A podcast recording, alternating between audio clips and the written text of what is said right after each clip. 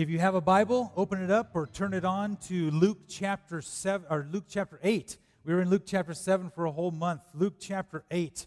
Uh, this morning we look at uh, a parable that Jesus teaches.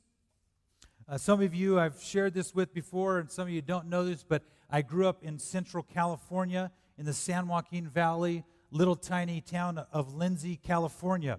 And one of the things that uh, about that area in the San Joaquin Valley is that there is some soil there that we call hard pan.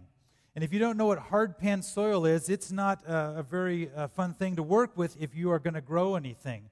And you would have this uh, layer of anywhere from uh, a foot to six feet of hard pan in the San Joaquin Valley. California, as, as, as warm as it is and beautiful it may be, it's a desert area. And so you'd have this hard soil, and to get through the hard soil to the good soil, you would have to get what we called a breaker bar, uh, to get a pickaxe, something to literally break through the layers of this hard pan soil. But once you got through to the good soil, it was good soil. You see, the hard pan uh, resisted the water going down. And so you would have the San Joaquin Valley, known in this world as one of the richest agricultural areas in the whole world. All over the Central Valley where I grew up, there are massive oak trees. You may have seen pictures of some of these as there's some world record oak trees there. Some of them can grow from 80 to 100 feet tall, and, and, and the branches reach 80 and 100 feet wide. They're massive. I know that when uh, a tr- an oak tree would fall in California, if you had permission, you could go cut it up. And uh, uh, those of you who love wood, you're like, yeah, cut it up. No, we would go cut it up for firewood. They're like, you were burning oak? Uh, yes, and instead of turning into cabinets. And I remember as a kid standing next to a huge section of a trunk that to me was like taller, and I couldn't climb over the top of it. But these trees are massive because their roots go down deep into the good soil and they go down and reach the water.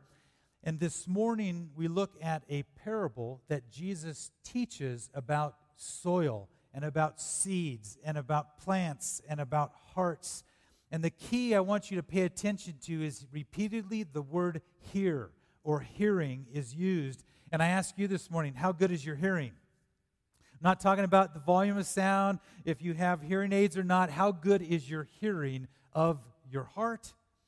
That when the Word of God is preached, how do you receive the Word of God and apply it in your life?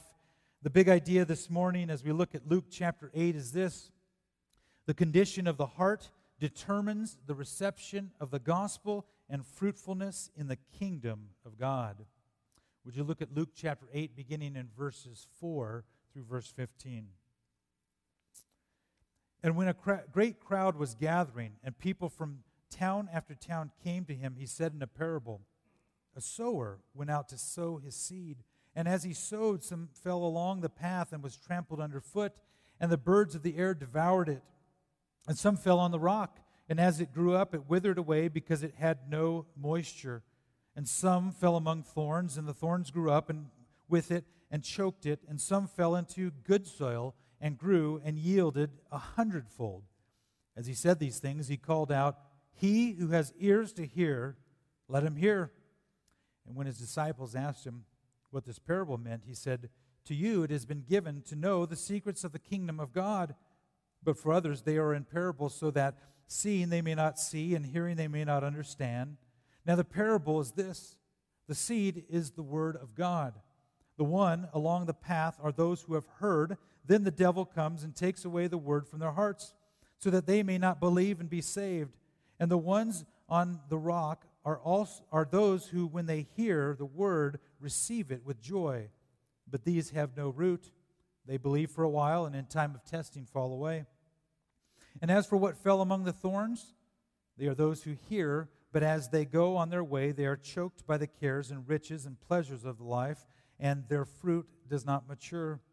As for that in the good soil, they are those who, hearing the word, hold it fast in an honest and good heart and bear fruit with patience. The word of God. This parable is also recorded in Matthew chapter 13 and Mark chapter 4. I encourage you to also read uh, Matthew and Mark as they describe uh, the same event, the same parable. Uh, the crowds have been gathering. It's such a large crowd. Jesus is by the Sea of Galilee. He sits down. But then what happens, as Matthew and Mark help us see, is he has to stand up and he gets into a boat and then he comes off the shore a ways so that he can speak to the, I don't know, hundreds, thousands of people. The water would have elevated his voice as he tells this parable, and it says uh, he describes it to us. And so let's look at verses 4 through 8. Some of you know this as the power, parable of the sower. Maybe your Bible even has a title, The Parable of the Sower. I've titled this The Parable of Soils because I believe as Jesus gives us uh, an understanding of it, it deals with the soils describing our heart. So look at verse 5. You have a sower, a farmer who goes out to plant seed. I don't know if in that area, as Jesus is teaching, there's a farmer who's doing this and he's pointing out, hey, look over there at that sower. You have a picture of a farmer, and traditionally, there in uh, Palestine, they would have had a bag of seed, a container of seed. Maybe it's over their shoulder. They're walking through their field and they are casting seed as they are going. Therefore, the seed is just spreading out and falling all over the place. And it says there's a soil that falls in the path. So this would have been a path around the, uh, the field, or maybe they're cutting through the field. It's very hard, it's packed down, it's smoothed out because of people traveling it. The seed hits it, just kind of bounces off or sits on top. It's a great thing for birds because uh, they're looking for something to eat. And it says that they swoop down and they have a great meal eating up all of the seed. Then it says that some of the seed that falls lands in the soil, but there's some rocks there. Now, in Palestine, there, in some of the farming, you would have uneven fields. They're not all level, maybe some rocks you can see. But one of the problems they would have is a layer of limestone rock that could be just under the soil, maybe just a few inches of soil there. Uh, no one told me that in this area that if you try to plant something, there's a lot of rocks. I was trying to plant three cherry trees about a month ago. And I get the shovel out. My wife says, plant one here. And I go, clink. And I'm like, I'm, the shovel like doesn't even hardly go halfway. I'm like, what in the world? I thought I hit a line or something. And I'm like, digging around. By the time I got done with one hole for the cherry tree, I had almost a five gallon bucket full of rocks. I threw the shovel aside, started using a trowel, and my hands digging it out there. There are a lot of rocks. I actually had to get some soil in a bag to put in there to help fill it in for that tree. And here, like that soil, the seed falls. But what happens, it describes that it takes root, starts to grow, but then what happens to it once it grows? What's it say there in verse 6? What happens to it? For those of you who haven't been here for a while, or if you're visiting, I'm like, hey, if I ask a question, just shout the answer out. What happens to the plant when it grows up there? It withers. Why? What, kill, what kills it? The, the sun, there's no moisture. Sun comes up and destroys it. My wife had a really nice basil plant that she got at the store the other week. And it's like, man, it smelled great. It looked great. She set it in the window, and a couple hours later, the whole thing was just wilted over. Even though it had water, the sun came out, the roots couldn't go deep and get more water. Here's what happens to that seed. Verse 7 He's casting the seed out, throws it down, and it falls in an area where there's some other seed that just happens to be weeds. I was uh, excited that as spring came this year and our grass started growing, I'm like, hey, the grass looks wonderful. And a week later, I see all these yellow flowers. I'm like, what in the world went on here? There's all these dandelions growing up, and there's like, it's killing the grass in spots. And I was like, that is a horrible thing. Here's what happens here the seed gets in the field where he's trying to grow some crops. Up comes some weeds next to it. And if you've ever dealt with weeds before, they have roots that grow fast and they grow deep and they eat other things around them. There's some other weeds that have been growing up on our grass. I'm like, oh, not those. They have these little tiny flowers and they have these little thorns on them. And I'm telling you, they start off real small, but they start branching out and they kill all the grass. And if you ever try to pull up weeds and you don't uh, you know, get the root out, you just keeps growing back up. So here the seed falls that he's trying to farm. Weed grows up, kills out, chokes out the plant. The word choke there that Jesus uses means to strangle or to throttle or to suffocate something. But we like verse 8. What type of soil is in verse 8? What type of soil? Good soil. It's dark soil. You pick it up, it crumbles in your hands. I don't know if you've ever seen a farm pick up the soil and smell it. Good soil has a good sweet smell to it. Maybe there's worms that are inside there, but the soil is really good.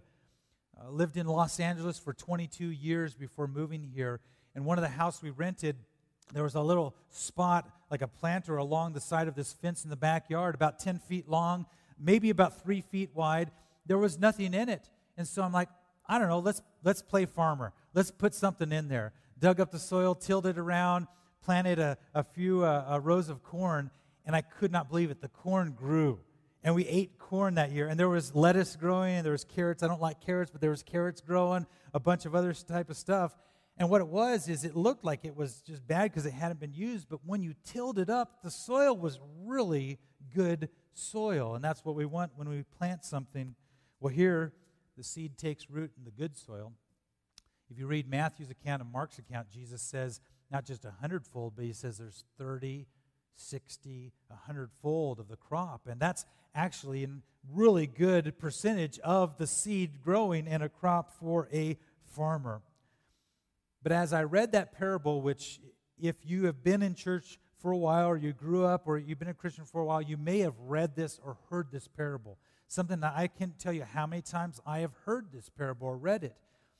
But it made me to think about what is Jesus saying to the people here. And I wonder if they're asking, like, what is he talking about? Because he doesn't give them an explanation. He doesn't say, all right, people, you know what I'm talking about? He just gives that illustration. I don't know if, you know, we have a picture of when the disciples ask, the crowd goes away, whatever, but they're talking to Jesus separately, and he tells them the purpose for parables. And if you read from this point on in Luke, and if you read in Matthew and you read in Mark, there's multiple parables that Jesus uses uh, to teach the people. So let's look at verses 9 through 10. The purpose for the parables. It says in verse 9, and when his disciples asked him what this parable meant, uh, a parable means to lay something next to each other and compare it, uh, to cast alongside of a truth. He says in verse 10, To you it has been given to know the secrets of the kingdom of God. But for others, they are in parables, so that seeing they may not see, and hearing they may not understand. What Jesus is teaching the disciples here uh, he teaches the same uh, thing in Matthew 13 and Mark 4 is that parables, which Jesus uses, uh, a story to teach a great point, blind people who resist the truth of God's word, but they help people who see the truth and believe in God. And so it's something that is, for some, it doesn't really mean much. It doesn't help them. It actually blinds them. But for others, uh, it is a wonderful thing because it can help them understand. One example would be to go read Mark chapter 8 this week. In Mark chapter 8, you have this interaction between Jesus and his disciples. They're on the boat. Jesus just did a miracle of feeding thousands of people with just some bread, a few pieces of bread, and, and some fish. They're on the boat. The disciples are talking about bread. We forgot the bread, and Jesus is talking about the bread of uh, the Pharisees and all this. They don't get it. And he's like, hey, wait a minute. Don't you guys remember what just happened on the shore? In Mark chapter 8, verse 18, he says, Having eyes, do you not see? And having ears, do you not hear? And do you not remember? He was like, Do you not remember I showed you that I am God Almighty? Do you remember that I showed you that I have power over all things, that I was able to feed these thousands with a few? They were so sidetracked they didn't understand it. But hearing and seeing, Jesus uses a number of times recorded in the Gospels about how people respond to the truths of God's Word.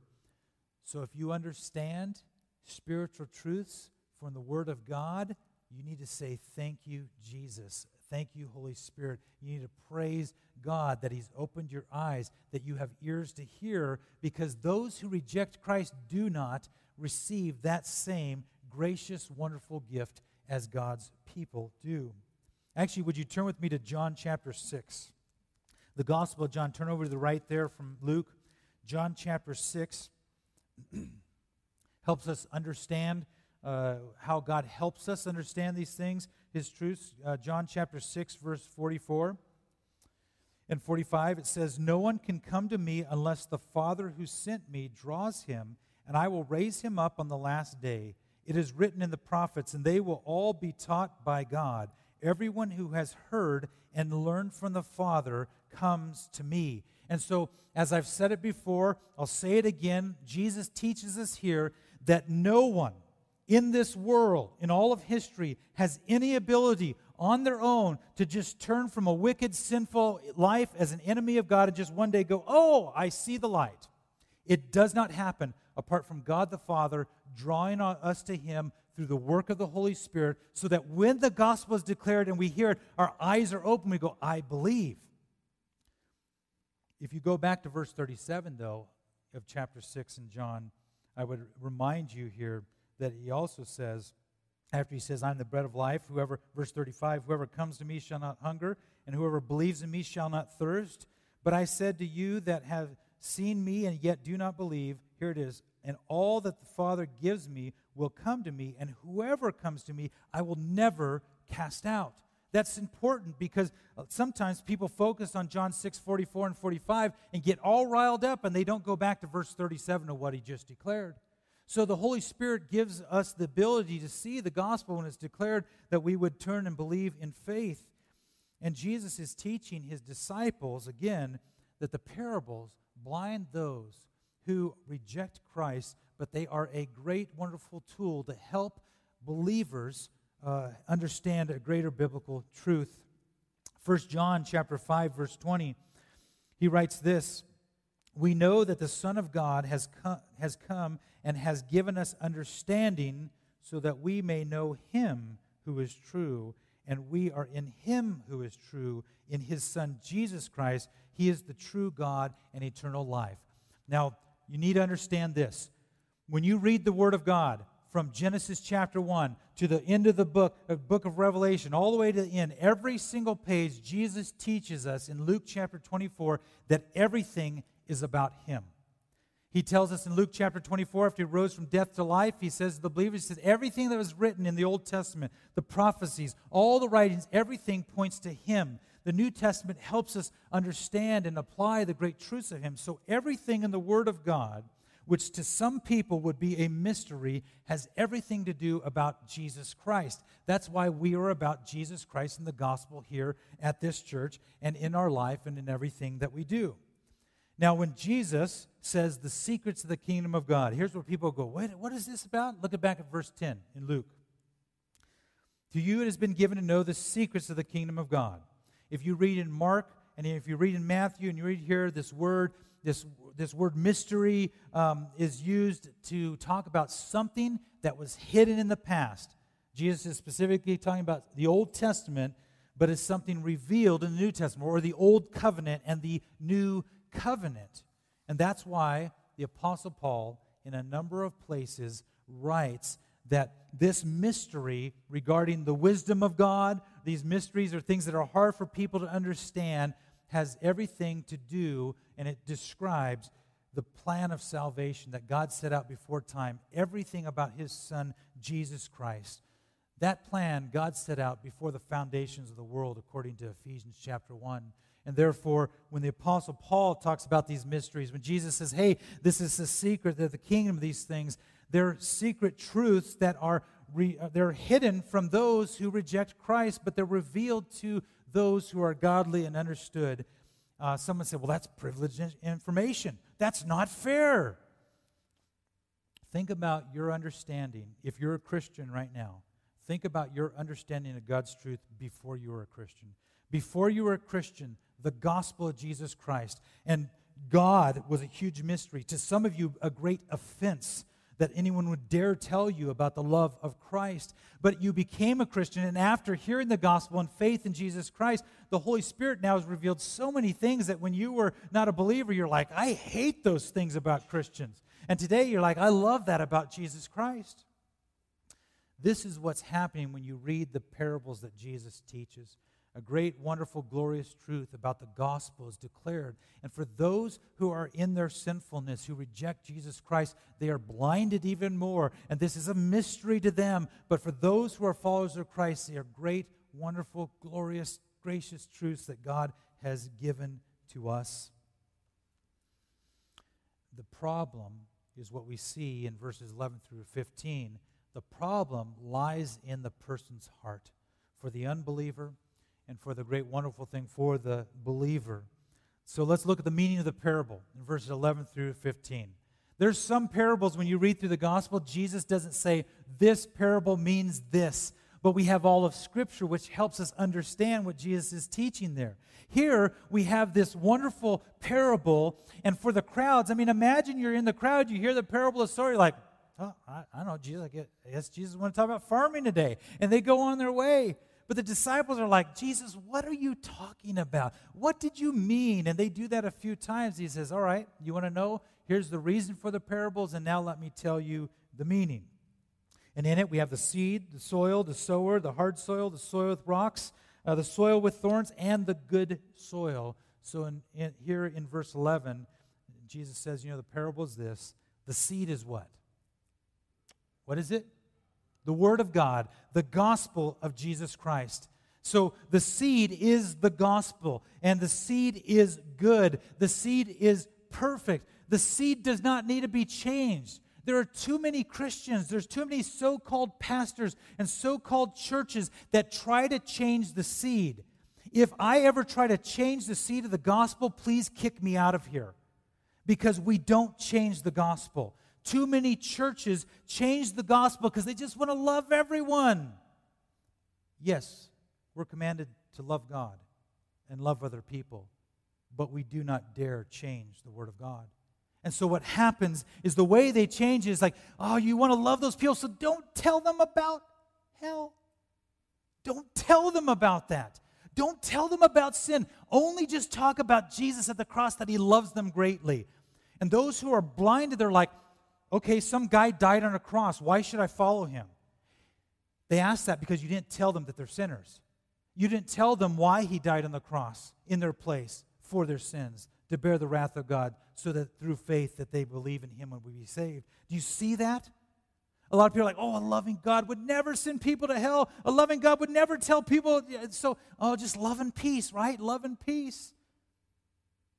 And all that is is a gathering of people messing around with the Bible.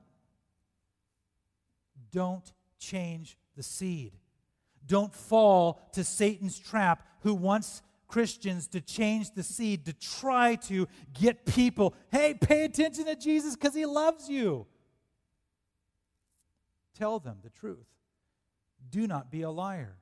Do not deceive other people as Satan do and hide the seed or change the seed from them. I know sometimes I get fired up about that. So the gospel is this. We're sinners. We are deserving of hell we will go to hell if we reject Jesus Christ as Lord and Savior. But God, in His plan, before all of time, knew that there would be sin, sent His Son Jesus Christ to die on a cross. Jesus Christ, the Apostle Paul writes in Corinthians, it says that He became sin. And God the Father saw His Son and poured out His wrath and punishment on the Son that was meant for you and I. He shed His blood to remove the sin, to purchase us for His own. He died on the cross, was placed in a tomb. Three days later, comes, is raised from death to life. He's ascended to heaven. He's returning, and there is a judgment day. And for all who are in the kingdom of God, eternity with Christ forever, set free. And for all who are outside of the kingdom of God, hell. And again, some people say, that's not loving. It's the Word of God. I don't try to just add something in there. Don't change the seed. If someone does not receive the seed, it's the soil of their heart. It's the soil of their heart. So let's look at this. The soil, basically, Jesus says, hey, it's the heart condition. And know this you and I cannot know anyone's true state of the soil of their heart. Only God does. So we may think, oh, I'm not going to talk to that person. That person's such a wicked sinner. They're never going to turn to the Lord. You don't know that. God knows all things.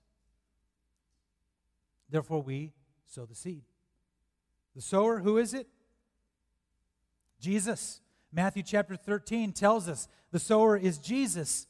And it continues at the end of Matthew chapter 28. The commission to all of his followers are we are now sowers of the gospel. And therefore, wherever we go, we cast the seed of the gospel and we let God take care of the growth. So we have the seed, we have the sower, soil, we have the sower, and Jesus says his purpose was to preach the gospel. Luke chapter 4, which we were at a while back, verse 43 but he said to them, I must preach the good news of the kingdom of God to the other towns as well, for I was sent for this purpose. So, as the sower sows the, the seed, the gospel, we look at these four different soils, the hard soil. You ever walked across one of those paths before in the dirt? It's so hard. I mean, I mean, it'd take a breaker bar and a shovel and everything to just kind of break it up to even be any useful at all. What are those trails around the area that maybe you've been on? It's so hard that even when it rains, it doesn't even get muddy. The water just runs off of it. Well, you have this hard soil, and it's a picture of the hard hearts. Verse 12, look at it with me. The ones along the path are those who have heard. Then the devil comes and takes away the word from their hearts so that they may not believe and be saved. Hard hearts, unresponsive people to the gospel of Jesus Christ. They reject the good news of the gospel of Jesus Christ. They reject Jesus Christ. Turn to 2 Corinthians chapter 4. As you're turning there in 2 Corinthians chapter 4, again, this is seed on the hard path, and what happens is there's no growth, there's no root that happens, there's not a fraction of faith for these people. Paul writes this in 2 Corinthians chapter 4, verses 3 and 4. And even if our gospel is veiled, it is veiled only to those who are perishing. In their case, the God of this world has blinded the minds of the unbelievers. Who's the God of this world? Satan. So Jesus says, hey, the seed falls on that and Satan takes it away. Here it is. In their case, the God of this world, Satan, has blinded the minds of unbelievers to keep them from seeing the light of the gospel of the glory of Christ, who is the image of God. The word is cast out there, the gospel is declared, and Satan distracts him. Satan takes it away. And these people have a heart that is described like the nation of Israel when God says, You stiff necked, stubborn people, you don't want to follow my laws, you don't want to accept my promises to you. Read Ezekiel chapter 36 this week in Ezekiel chapter 36, God's promises for his work and what he would do. He says, I'm going to take your heart of stone and remove it and give you a heart of flesh. But God's the one who does that work, not the person. Hard soil, hard hearts. At the same time, Scripture teaches us that the hard heart is responsible for their lack of believing and rejection of Christ the hard soil. Look at verse 13. The soil with the rocks, or the rocks underneath the, the small layer of soil there. These are shallow hearts. It says in verse 13, and the ones on the rock are those who, when they hear the word, they receive it with joy. But these have no root. They believe for a while, and in a time of testing fall away. This is the person, maybe you've known people like this. I can think of people when I read this this week going, hey, they were so excited that Jesus Christ died on the cross to save people. And they're like, man, I want to have a part of that. And there's this emotionalism, and maybe they go forward or they raise their hand or whatever it may be, and they're like, okay, I'll, I'll, I'll go with that. But then if trouble happens in their life, you never see them again. You talk to them later, they don't want anything to do with God was reading some statistics, and, and this one group called the Pew Research a group did a study in 2000, 2018, 2019. A number of other studies have done this, but approximately 65% of American adult Christians say they're Christians. I mean, American adults in this nation say they're Christians.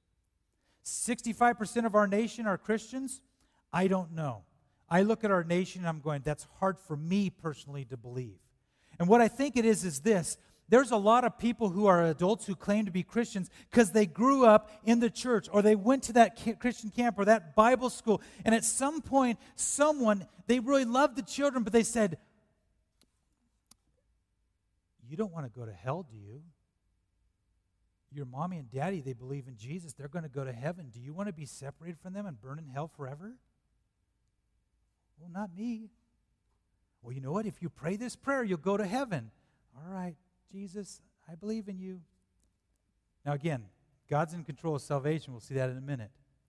But what I have I'll say 22 years ago as a youth pastor in my first year at a church with a few hundred kids in the room we do these huge mega events and, have, and fill up a place the goal was to get any kid to raise their hand come forward and say i believe in jesus and you know what the percentage of the number of those kids who are actually following jesus today as adults are super small we got them to be excited about the fact that you could be saved from hell again i don't know the hearts I can't gauge that, only God does. But when I hear that 65% of America and adults say that they're Christians, I'm going, is that true or not? And I think of these people who live in the rocks. They have faith, or actually, they don't have faith. They have believe. They, have belief. First John teaches us this because I, I'll tell you this. I used to believe for many years that a person could lose their salvation. Some of you are like, well, I believe in that. Well, look, look at 1 John chapter 2, 19. It says, They went out from us, but they were not of us. For if they had been of us, they would have continued with us, but they went out that it might become plain that they are they all are not of us. You see, if you go read that, you'll understand the context of what happened. There were some people that looked like church people, they looked like Christians, but they left. And, and, and John says they weren't of us. They didn't have faith. The troubles of this world, the things there, that was they're not. Uh, they didn't have salvation. Again, you cannot uh, lose something you never had. They never had salvation. If you look back at our text here in verse 13, but these have no root. They believe for a while, in a time of testing, fall away. We know this from the Word of God. Two places uh, James chapter 1, 2 Corinthians 12 are two places that teach us that when a Christian endures trials, it's for the building of their faith. We have nothing in Scripture that says that trials that come to believers, they just fall away. There's a purpose for temptations, for trials, or not temptations, for trials and these things that God allows or God sends for testing people's faith. Abraham, Moses, go through and read Hebrews chapter 11. All the people who their faith was tested. James chapter 2 teaches this. John chapter 15 helps us understand the difference between people that live and have hearts with soil in the rocks. John chapter 15, I'll say it again. You need to read John 15 this week. John chapter 15. In verse 6, Jesus says, If anyone does not abide in me, he is thrown away like a branch and withers, and the branches are gathered and thrown into the fire and burned. And if you read John chapter 15, you know that if you are in Christ and if Christ is in you, you produce fruit. You don't fall away, you don't wither. It's clear when Jesus says in John 15, those who don't aren't in him, they're cut away, they're thrown into the fire, that they do not produce any fruit whatsoever. Turn to John chapter 10. John chapter 10 and John chapter 15, you need to read like every day this week. those who live in the rocky soil, those who fall away, are those who are never saved. They depart from their belief in, a, in the good news, but not faith in Christ. In John chapter 10, verse 27 through 30, we have a wonderful, glorious passage here where Jesus says he's the good shepherd.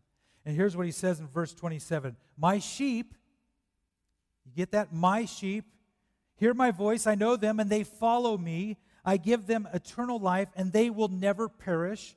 And no one, does it say anyone there? It says, No one will snatch them out of my hand. My Father, who has given them to me, is greater than all, and no one is able to snatch them out of the Father's hand. I and the Father are one. If you believe that God can lose his people, then you believe in a small God that fits in a little box in the corner in the back room of your house. God is sovereign. It's clear when the Apostle Paul writes in a number of letters that Jesus Christ is the only way a person can be saved, and that's faith in the work that he's done, a finished work. Those growing up in the soil, don't have true faith and fall away. Look at verse 14. Those with the soil in the thorns. This seed is, is, is sown in the preoccupied hearts. In verse 14, it says, And as for what fell among the thorns, they are those who hear, but as they go on their way, they are choked. They are strangled out by the cares and riches and the pleasures of life, and their fruit does not mature. Again, you have this surface level commitment. I can think of people over the years that have said, Hey, I, I want to follow Jesus or I believe in Jesus. And then they fall away. They're nowhere to be found years later. And what they're doing when you talk to them, they're building their own kingdom. They're doing whatever they can to build up their finances, to have their toys, and all these things that they can never take with them when they die. And they're people who are not following Christ. Here, the word cares, it says it means to be drawn in different directions or to be distracted, or it's closely related to anxiety and worry. You ever had one of those days you're trying to focus on something, you just get so distracted? I mean, like, even the bird chirping outside, you're like, shut up. It's like everything's distracting you, you know? It's like this is a picture of the cares of the world, the riches, all the things we see uh, uh, on TV and what we want to buy, and all the things that people are desiring to build their own kingdom and not God's kingdom. And so when they read the word of God that they were excited about one point, and he's like, hey, give up everything and follow me. Like, oh, wow, I didn't know that was a part of this. And so they're choked out. 1 Timothy chapter 6, verse 10, the Apostle Paul writes to Timothy and says, For the love of money is a root of all kinds of evil. It is through this craving that some have wandered away from the faith and pierced themselves with many pangs. I wonder how many of you are trying to build your own kingdom? Are there only are there things that are distracting you from God and his truth? Are there things that take you away from this uh, following after what God has called you to follow him through the gospel? Well, it says that their fruit does not mature. Matthew and Mark says this person is actually unfruitful. And that's the difference between this last soil that we look at. The first three, no fruit. This last one, all kinds of fruit. Look at verse 15. As for that in the good soil, those they are those who hear are th- they are those who hearing the word hold it fast in an honest and good heart and bear fruit with patience. Matthew and Mark say they bear fruit 30, 60, 100 fold. Know this. This soil compared to the other three there's nothing in the good soil that makes it good. All the soils are hard. It takes the Holy Spirit tilling the soil and making the soil good so that when the seed of the gospel is declared, they go, Oh, my Savior, Jesus, I believe in you.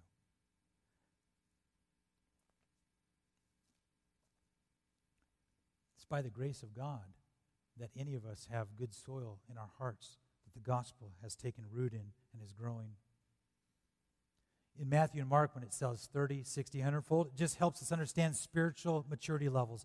I have some that I've talked to in the past and want to say that the other soils are maturity levels of following Christ. No, they're not, because Jesus is clear here in John 15 through other uh, parables and in the Gospels that those who follow him all produce fruit. Even if it's little fruit or great fruit, they all produce fruit by the Holy Spirit. The process of this big word we call sanctification, God growing us spiritually.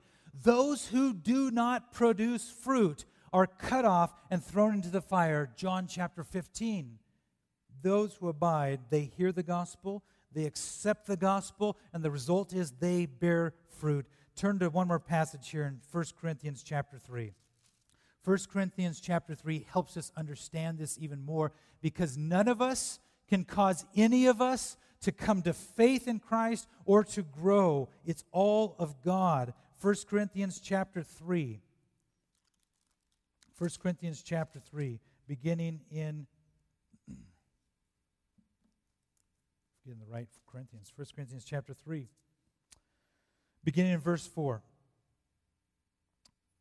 For when one says, I follow Paul, and another, there was some arguing within the church, says, I follow Apollos, are you not being merely human? What then is Apollos, this guy that was teaching there? What then is Paul, the apostle Paul who was teaching? Servants through whom you believed as the Lord assigned to each. I planted, Apollos watered, but who gave the growth?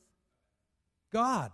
God gave the growth. So neither he who plants nor he who waters is anything, but only God who gives the growth. And you know what? God taught this and worked in my heart because for years, especially when I was doing youth ministry and kids raising their hand, I used to be like, oh, I saved that many kids this year.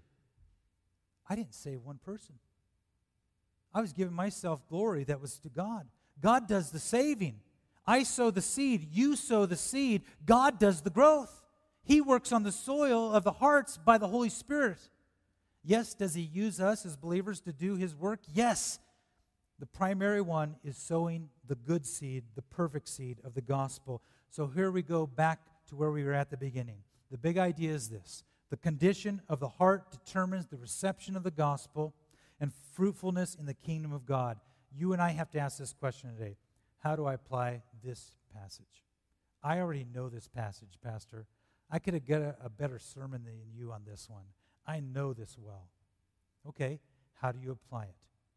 Having the knowledge is one thing. How do you apply it? Do you need to be like the sower and you're not sowing seed and you need to go share the gospel with other people? Do you need to ha- uh, produce fruit 30, 60, 100 fold and know that God does that, but He's calling you to work with Him in this process of sanctification? And your prayer today is like, Holy Spirit, would you produce fruit in me? I've been kind of rebellious in this area. I'm not repenting in this area here. Would you do a work in me? Some of you, again, all of us, read John chapter 15. And our prayer, let it be God, make me a fruitful follower of Jesus Christ. As the worship team comes forward, maybe there's someone who needs to have the soil of their heart tilled and stirred up and, and this morning by the Holy Spirit. And you have rejected Christ uh, uh, up to this day. And today you've heard the gospel. You have a responsibility now. My responsibility is to preach it. Your responsibility is to respond to the work of the Holy Spirit. And maybe some of you today need to call on the Lord and say, Jesus, I see the light. Thank you for forgiving me of my sins. I believe in you. Save me. Come into my heart. Whatever the prayer that the Lord leads you on. And He's the one who does the work. My prayer has been this week for you, if you're a follower of Christ, and it's a prayer for me, that we would be people who love Jesus and produce fruit and in in a spiritual kind of sense is like those humongous oak trees in California that I have memories of. These trees that are so massive and the roots go so deep into, and it's like, Father, would you let our roots go deep into your word? Would you cause so much fruit that we would do it all for your glory and none for us? That, you know, one of the things that you can pray for all the, uh, the elders and, and Pastor Sean and I as we meet this next week, we're praying, going, oh, Lord, um, we need to, as a church, grow in corporate prayer. We have people who pray, but we're not doing a good job as a church at corporate prayer. We don't know what that looks like, but would you pray with me about that? That we as a church would be people that would be on our knees asking God to do a work in this city, in this world. I mean, have you seen the news this week? Is there trouble in this world? Is there trouble in our nation? Is there trouble in your life? Is there trouble in your neighbors? I mean, you know what I'm talking about. So, would you pray? Pray for me. I pray for you that we would be people of God with great faith. Father, I pray and ask that you would answer that prayer. I ask for every believer in this room that we would be humongous spiritual oak trees producing fruit. Lord, that all of that would go as glory to you. And so we pray you'd help us to be faithful, to sow the seed the good seed, the perfect seed of the gospel of Jesus Christ. And Lord, as we go out and do that this week, we pray that uh, you would prepare the hearts of the people, that you would work on the heart and, and till the soil, that you would work on those in the rocks and the thorns, Lord, that you would bring them to a point of revealing that great truth to them and that they would come to faith. Would you do that? Father, we praise your name. Receive the praise from our lips. In Jesus' name, amen.